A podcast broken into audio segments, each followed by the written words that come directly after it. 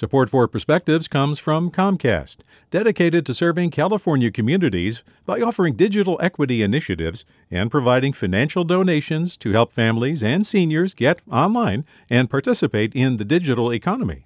More at california.comcast.com.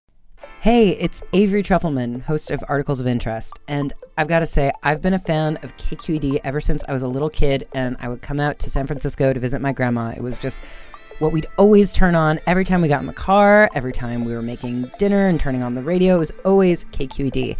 And then over the years, I've become a massive fan of KQED podcasts because this is local reporting at its best. These are answers to questions you've always wanted to know, interviews with exciting, unusual voices, necessary journalism, all told with love and care and artistry. And did you know that a majority of KQED's funding actually comes from members? It's just people like you and me supporting the programs they love while also getting access to cool events, behind the scenes footage, and so much more. If you want to sign up and be a part of this amazing community, visit donate.kqed.org slash podcasts to become a member today. That's podcasts with an S.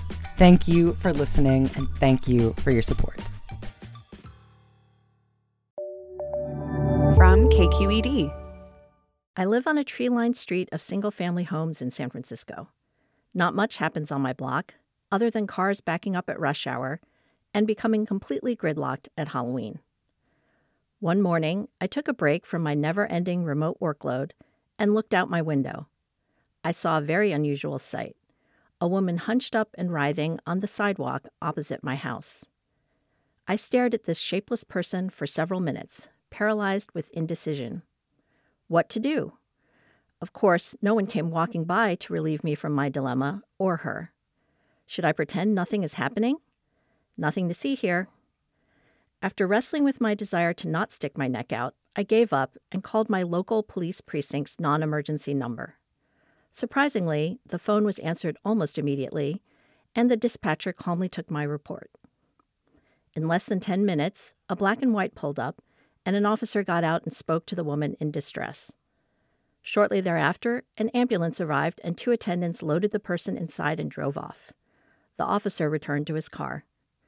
Propelled by curiosity, I walked over and told the officer I had called in the incident and asked what happened.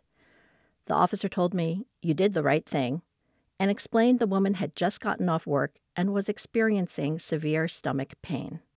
Many people I tell this story to praise my intervention, but I prefer to focus on how well San Francisco's infrastructure worked in this case.